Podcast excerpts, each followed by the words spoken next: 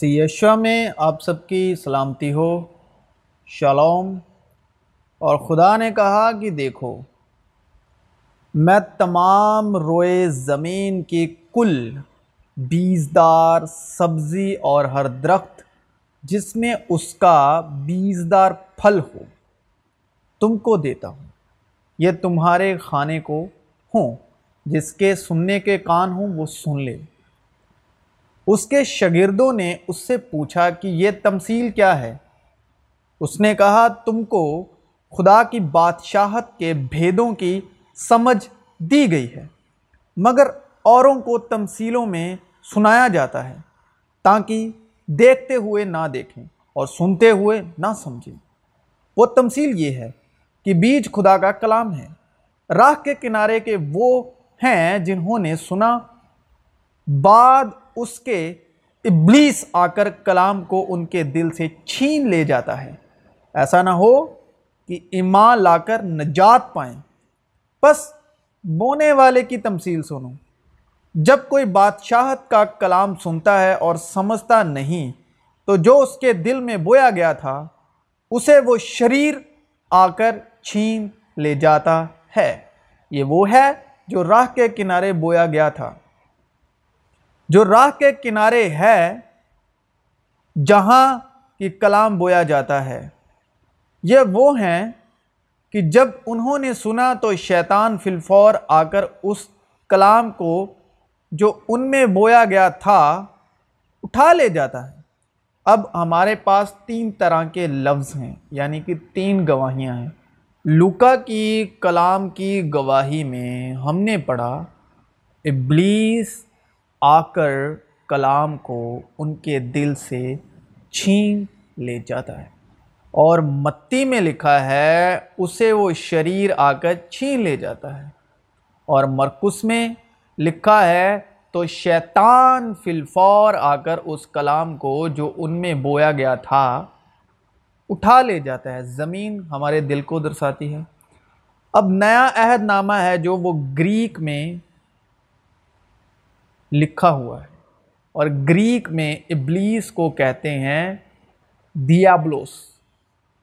اب ابلیس کا مطلب ہے، عام لفظوں میں کہیں تو ہماری شریرک، جسمانی، سبھاوک سوچ، مائنڈ تھاٹس، ہماری عقل، حکمت اور ابلیس یعنی دماغ اور شیطان یعنی شریر۔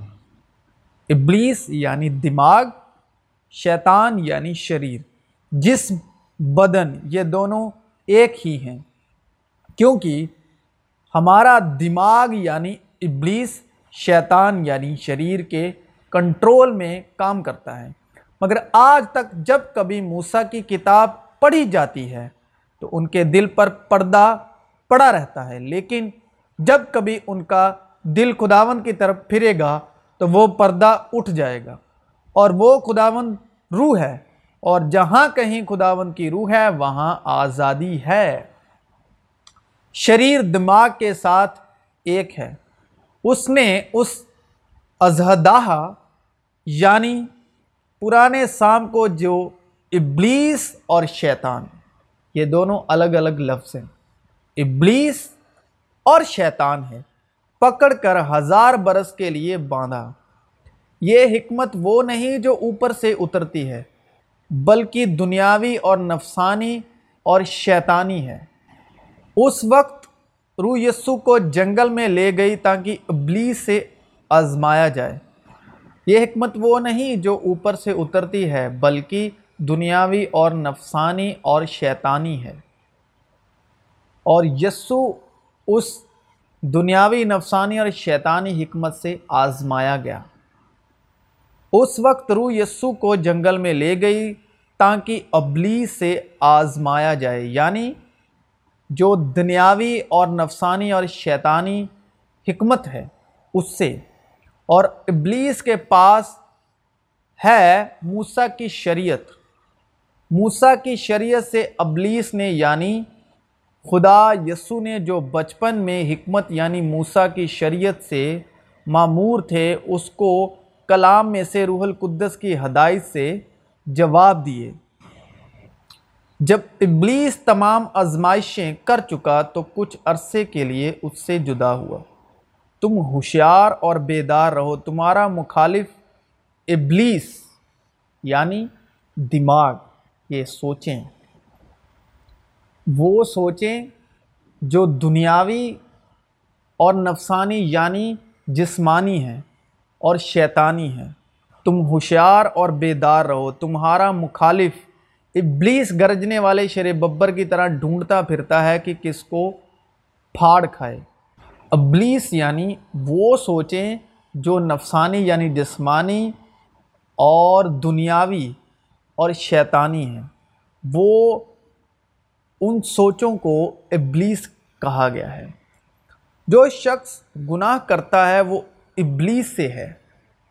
یعنی ابلیس یعنی دنیاوی اور جسمانی اور شیطانی جس کے پاس سوچ ہے، جس کے اندر دنیاوی، شیطانی اور نفسانی تھاٹس ہیں۔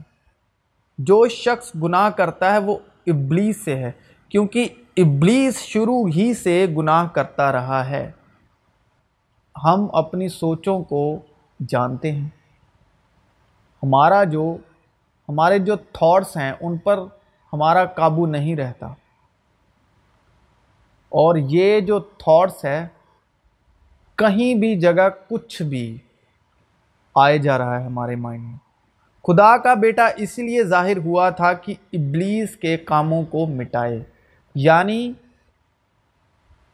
شیطانی، نفسانی اور دنیاوی سوچ کو مٹائے ہم جانتے ہیں کہ ہم خدا سے ہیں اور ساری دنیا اس شریر کے قبضے میں پڑی ہوئی ہے۔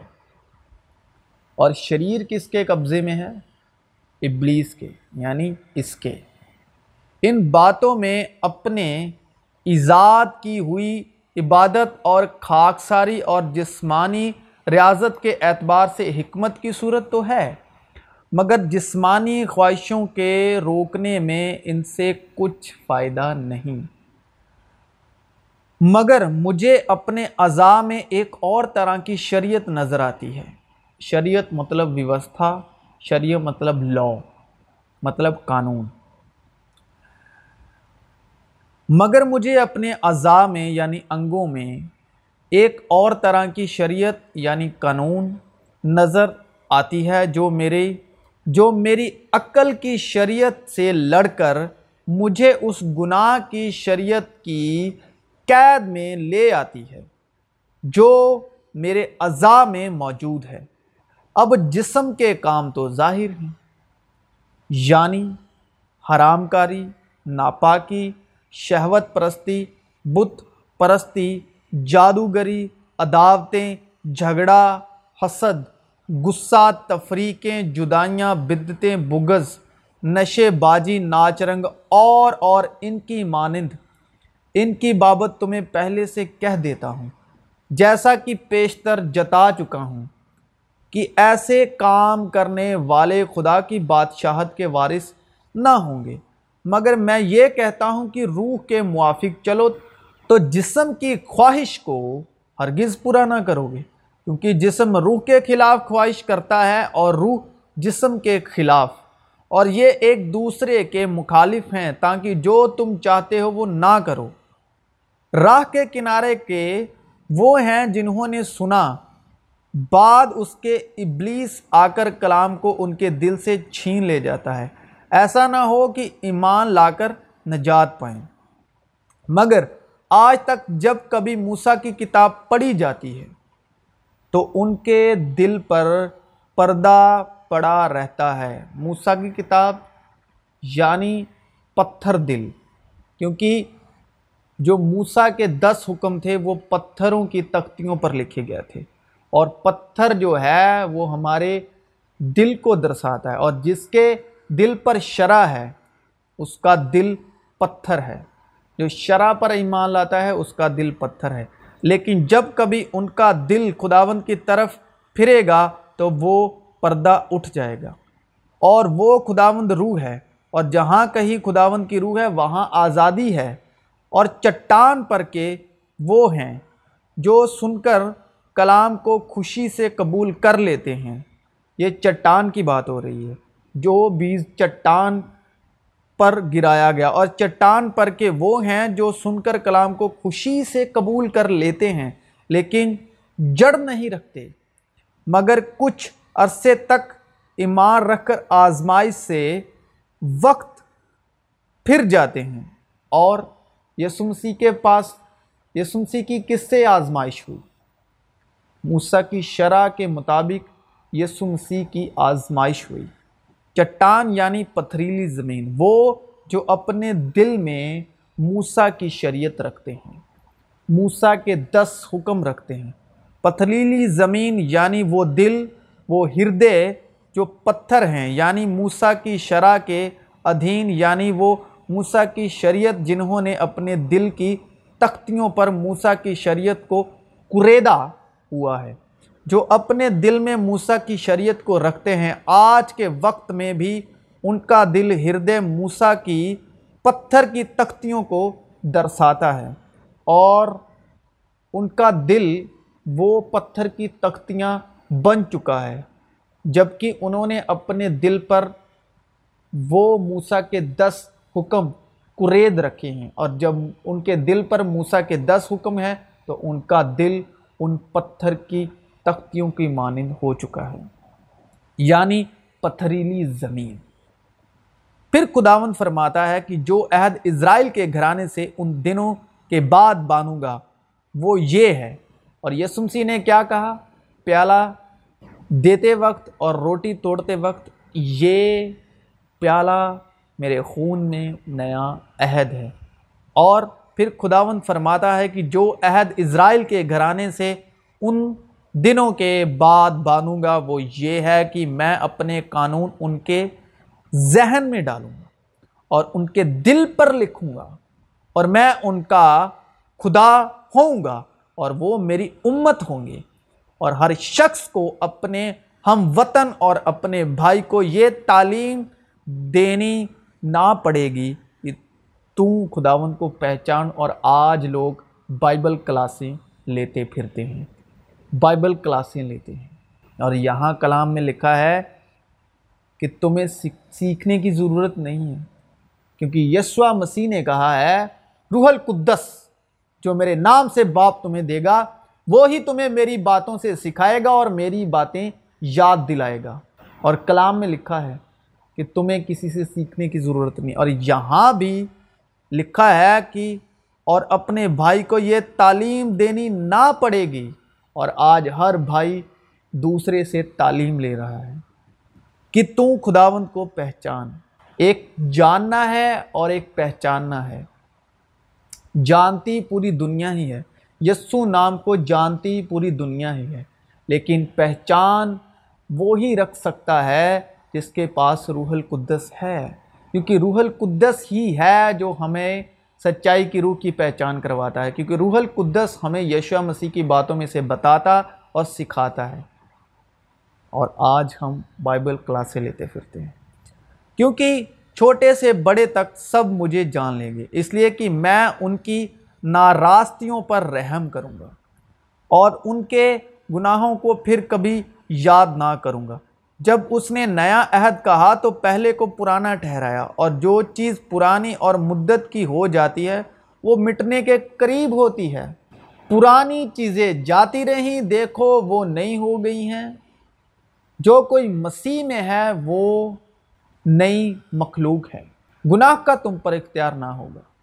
ہمارا جو خط ہمارے دلوں پر لکھا ہوا ہے، وہ تم ہو اور اسے سب آدمی جانتے ہیں۔